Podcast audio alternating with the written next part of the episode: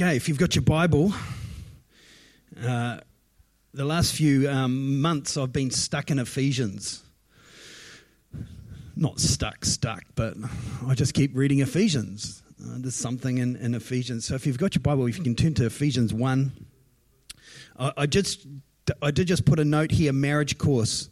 Um, I've um, signed Eleanor up for the marriage course, you know, because I feel it would be a good uh, help for her. and I might just tag along. Never know, there might be something. I, look, can I really encourage you? I, I, do feel marriages are under attack, and we really had a burden to, to go. And we said, oh, we haven't had enough time to run up to it and all that. But I just got this burden that, that marriages, and, and look, uh, I see it like a warrant of fitness. You, you take your car in for a warrant of fitness, and you think it's going to pass. And then they just say, oh, there's a back. Um, back brake light that's not going that you weren't to aware of because you sat in the car and you never got out to have a look at your back light. And so just that little thing, it's not hard. It just gets tweaked. You put a bulb in there, and now uh, you, you've suddenly you're safer. But if you don't fix it, then something could go into the back of your car, and that would be terrible. And so I think it's the same in our marriages. Sometimes there's just little things that just need a little bit of a tweak. And uh, you go on one of these courses, and and you know, uh, God shows you some stuff, and you go, man, uh, if I just get that right, and it, and it matters for the next 5, 10, 15 years.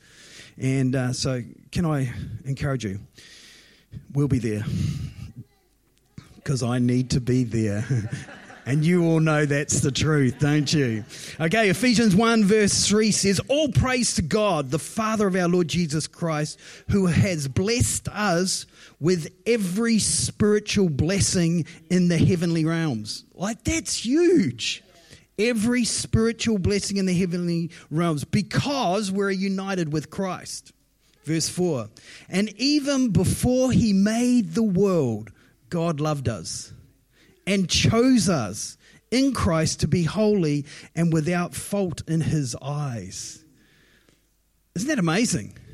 Without fault. Do you feel like you're without fault in God's eyes? You know, sometimes the enemy keeps telling you you've still got some things. But in God's eyes, you are without fault. Like, that's phenomenal.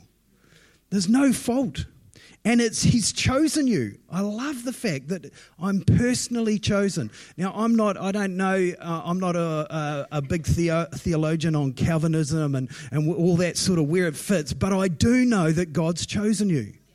And he's chosen you and me and in verse 5 god decided in advance to adopt us into his own family by bringing us to himself through jesus christ this is what he wanted to do and it gave him great pleasure. Verse 6 So we praise God for the glorious grace he has poured out on us who belong to his dear Son. He is so rich in kindness and grace that he purchased our freedom with the blood of his Son and forgave our sins. Let's never underestimate how amazing and how awesome that is, and how free that makes us uh, and allows us to be. Uh, verse 8 He has showered his kindness on us along with all wisdom and understanding. God has now revealed to us his mysterious will regarding Christ, which is to fill, fulfill his own good plan. And this is the plan. At the right time, he will bring everything together under the authority of Christ. Everything in heaven and on earth. That's, that's good news, isn't it? Furthermore, because we are united with Christ, we have received an inheritance from God. You know, when I read this, uh, it, it stuck, it jumped out of me because I sort of in my mind had always felt that the inheritance we are going to get is in the future. Oh, that's when I go to heaven or that's when, I, that's when God's going to give us our inheritance. But according to this, you have your inheritance now. Like, that's a different way to live. Uh, I was looking for illustrations to try and illustrate it, but it's like you've got a million dollars in your bank account. Imagine having a million dollars in your bank account, but you never use it. You just leave it there and carry on struggling through life. Like, that, like that'd be nuts, wouldn't it? How many people do have a million dollars in their bank account? Oh, how many don't need a million dollars? I just want to have a look. like, th- this is what it's saying. You've received your inheritance. You've received everything you need for God right now. Shouldn't that change the way we live? Shouldn't we live with confidence, going, we've got all authority in heaven and on earth? Because it's in Christ. But we stand here with it. And, uh, you know, so often I don't think we, we live that way. In our prayers, prayer life, do we pray with that authority and that power, expecting to see things happen? God's purpose Okay, sorry, let's go back to that. Furthermore, because we are united in Christ, we have received an inheritance from God, for He chose us. Again, He chose us in advance, and He makes everything work out according to His plan. There's two scriptures on God works everything out according to His plan. And I love that. So, do you know that right now you are exactly in the right place in His plan? Can you relax in that? You go, whoa, now, I know some things might not be exactly like we want them, but you're in the right place, in the right plan. Verse 12 God's purpose was that we Jews who were first to trust in Christ would bring praise and glory to God. And now you Gentiles have also heard the truth, the good news that God saves you. And when you believe in Christ, He identified you as His own by giving you the Holy Spirit, whom He promised long ago. The Spirit is God's guarantee that He will give us the inheritance He promised. He's the guarantee of the inheritance we have.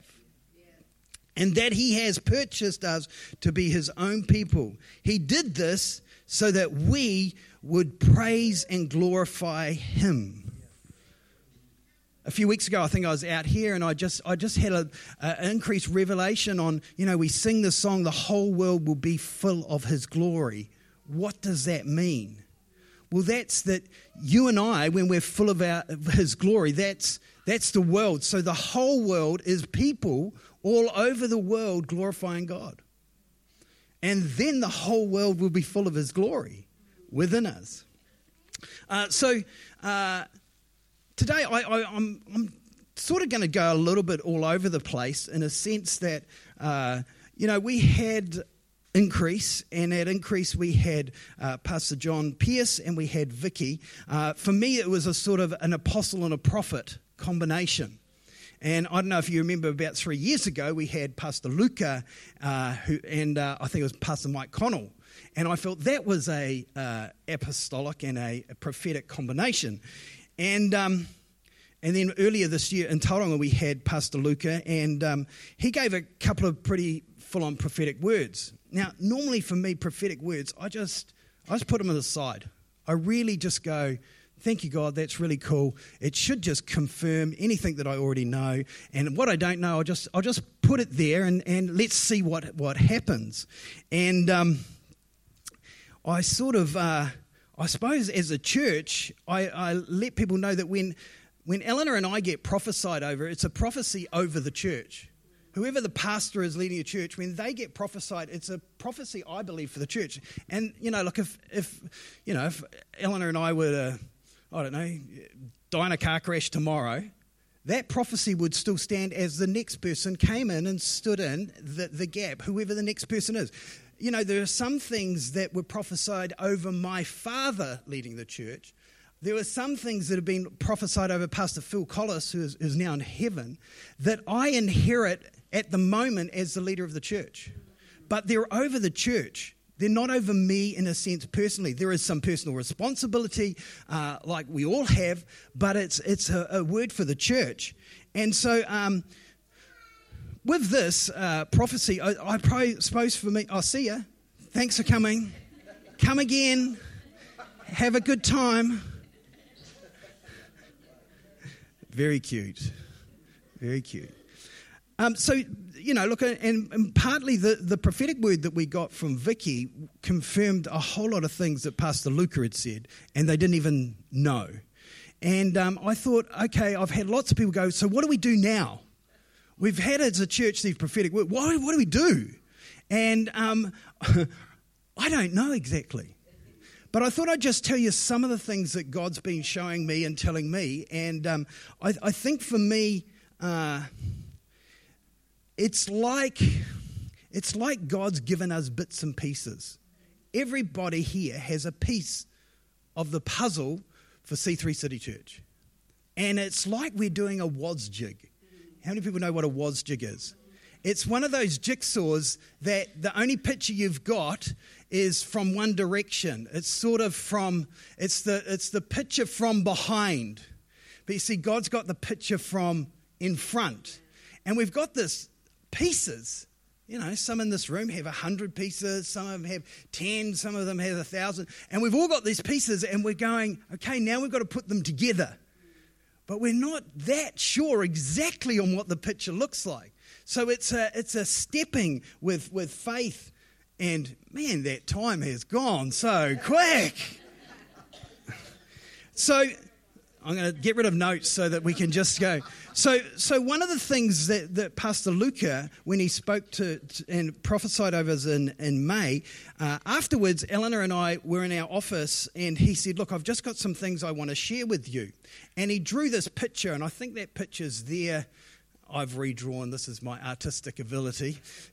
okay, so one of his in his prophetic word to the church, he talked about seven mountains. Uh, Vicky, in her talk to the church, talked about a wheel with seven spokes, and they were very, like, hugely similar. But what Lucas said to me, he said he drew that line and then up to the bit there that goes like that. And he says the line there going down is the 7th of May 2023, which was for him today. He said, right there. And he said, everything that's happened up until that line is totally in God's timing. It's totally right. People, where they've come, what they're doing, is totally in the right place. But he said on the, 5th, uh, on the 7th of May, everything changes. And he was very adamant to, to us to say, everything from here changes. And so in the last three months, I've been going, everything in a sense in our church is up for grabs. In a sense that we've got to relook at everything. Everything and and it's like it's a it's a cool experience. I feel as a church, you know, we've been on a journey and we've got to this point here, and and it's and it's what what we're calling transition road, because he put the dot dot dot, and then he put the seven seven mountains. That's my mountain there.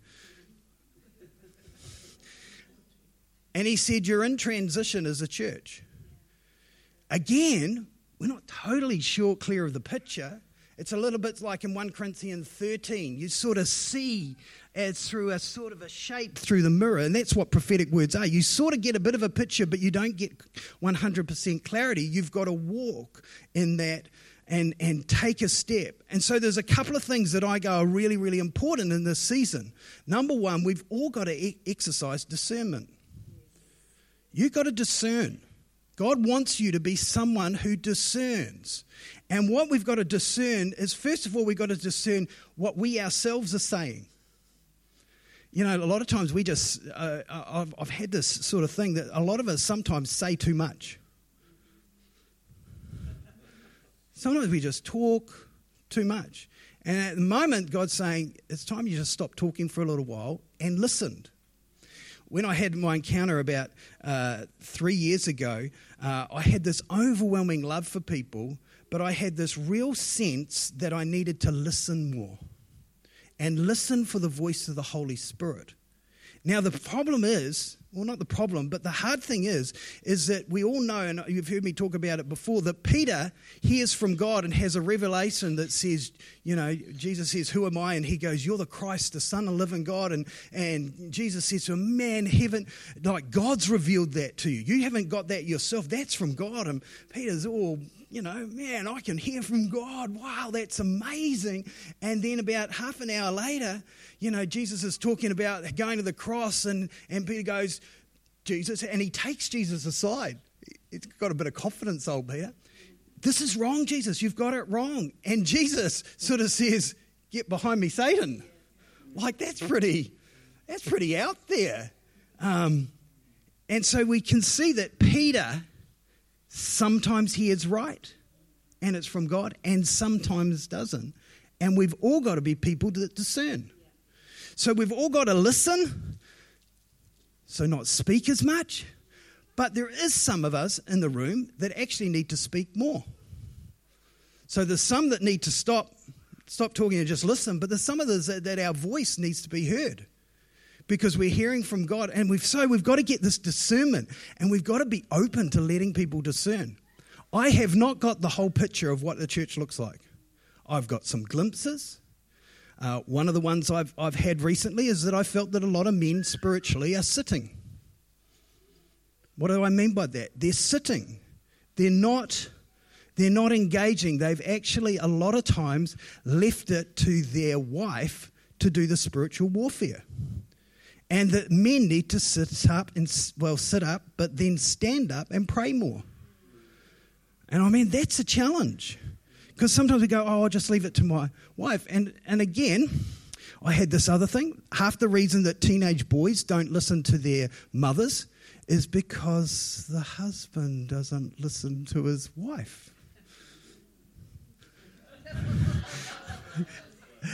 Ruth turned around and looked way over there at Sean. That is naughty. That is so naughty. We've got to be listening to each other, but we've got to be standing. And so, my last illustration is, uh, is about about 18 months ago uh, during lockdown. Uh, I was sitting in my lounge watching a, a movie. It was about 12 o'clock at night, uh, and I was just getting to the end of my movie, and I hear my garage door go up. And uh, at that stage, we had a room in the garage. We've got rid of it now, but we had a room in the garage. And Andre, my youngest son, was sleeping in, out in the, in the garage, basically. It was because he had drums, and it was good for them to be out that part of the house. And so he's in the garage. And so I hear the, the garage door go up, and like, look, if you've got teenagers, and especially boys, you just go, oh, you know, I wonder what they're up to. and I just sat there I didn't, I didn't do it. I just carried on watching my movie. About 10 minutes later, Andre comes running into the house going, Dad, Dad, there's somebody in the house. I go, oh, okay, let's go find them. So I get up and, and run out, run out into the garage. And, and, I'm looking around, and, and he, he tells me that he said, Dad, I was lying in bed and I could hear somebody getting into a car and he said, I just thought it was the neighbour. I just thought it was the neighbour. But I was listening there and they, there was two of them. They were rummaging around. And he said, oh, and then the garage door went up. And he said, oh, I froze. And he said, I, I think he said he got out of bed and found his machete, which I didn't think was a great idea. but anyhow, he, he said, I was lying in bed and, and, and that. He said, I heard them with their light, and I could see this light. He, he had a, and his uh, door was a window, so he could see the light coming in. And they, they walked around, and then they went, and they left. And that's when he came running into the to the room. So of course we rang the police and they said we're too busy. Um, and uh, then rang me back about five minutes later and said oh we're sending the guy the police guy with the dog and he's going to see if he can f- find this you know these guys. And i thought oh yeah okay. It was 20 minutes. So i thought oh yeah good luck. And by the time he got there it was about half an hour 40 minutes later. And the, the guy came and he said look i'll just go up and down the street and i'll see what i can find he came back about 20 minutes. He said, I found them. So the, so the dog picked up the scent half an hour later, chased them. He found them sitting in a car. They took off. So he rang ahead, and the police did a big chase on this guy. Um, they crashed the car. One got away, and they, they caught, the, caught the other. And so, you know, there was a bit of excitement for the night. The moral of the story, though, is I was sitting on the couch and I heard, I heard something, but I was too lazy. I didn't get up. And spiritually, I think we've got to be careful in our houses and in our city. If the Holy Spirit's speaking to you and going, hey, there's something here, then we need to stand up.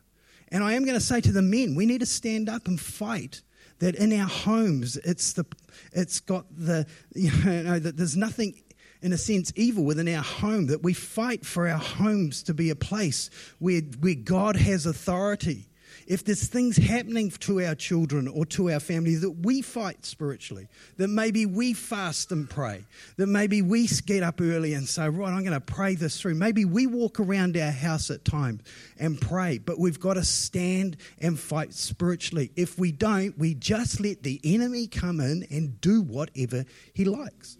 It's the same also in our church. We've got to stand and fight. There are two ways the enemy will take us out the first way is that he will get us offended. That's, that's the biggest way he gets people out of, out, of, out of church, is they get offended. And so we've all got to guard our hearts and be full of grace and love. You know, love co- co- um, covers a multitude of sins. We love the grace that God gives to us. Yet we're sometimes we're so hard at giving the grace to everybody else around us. We've got to you know, the church needs to increase in its levels of grace and forgiveness for people. And so we've got to watch we don't get uh, offended.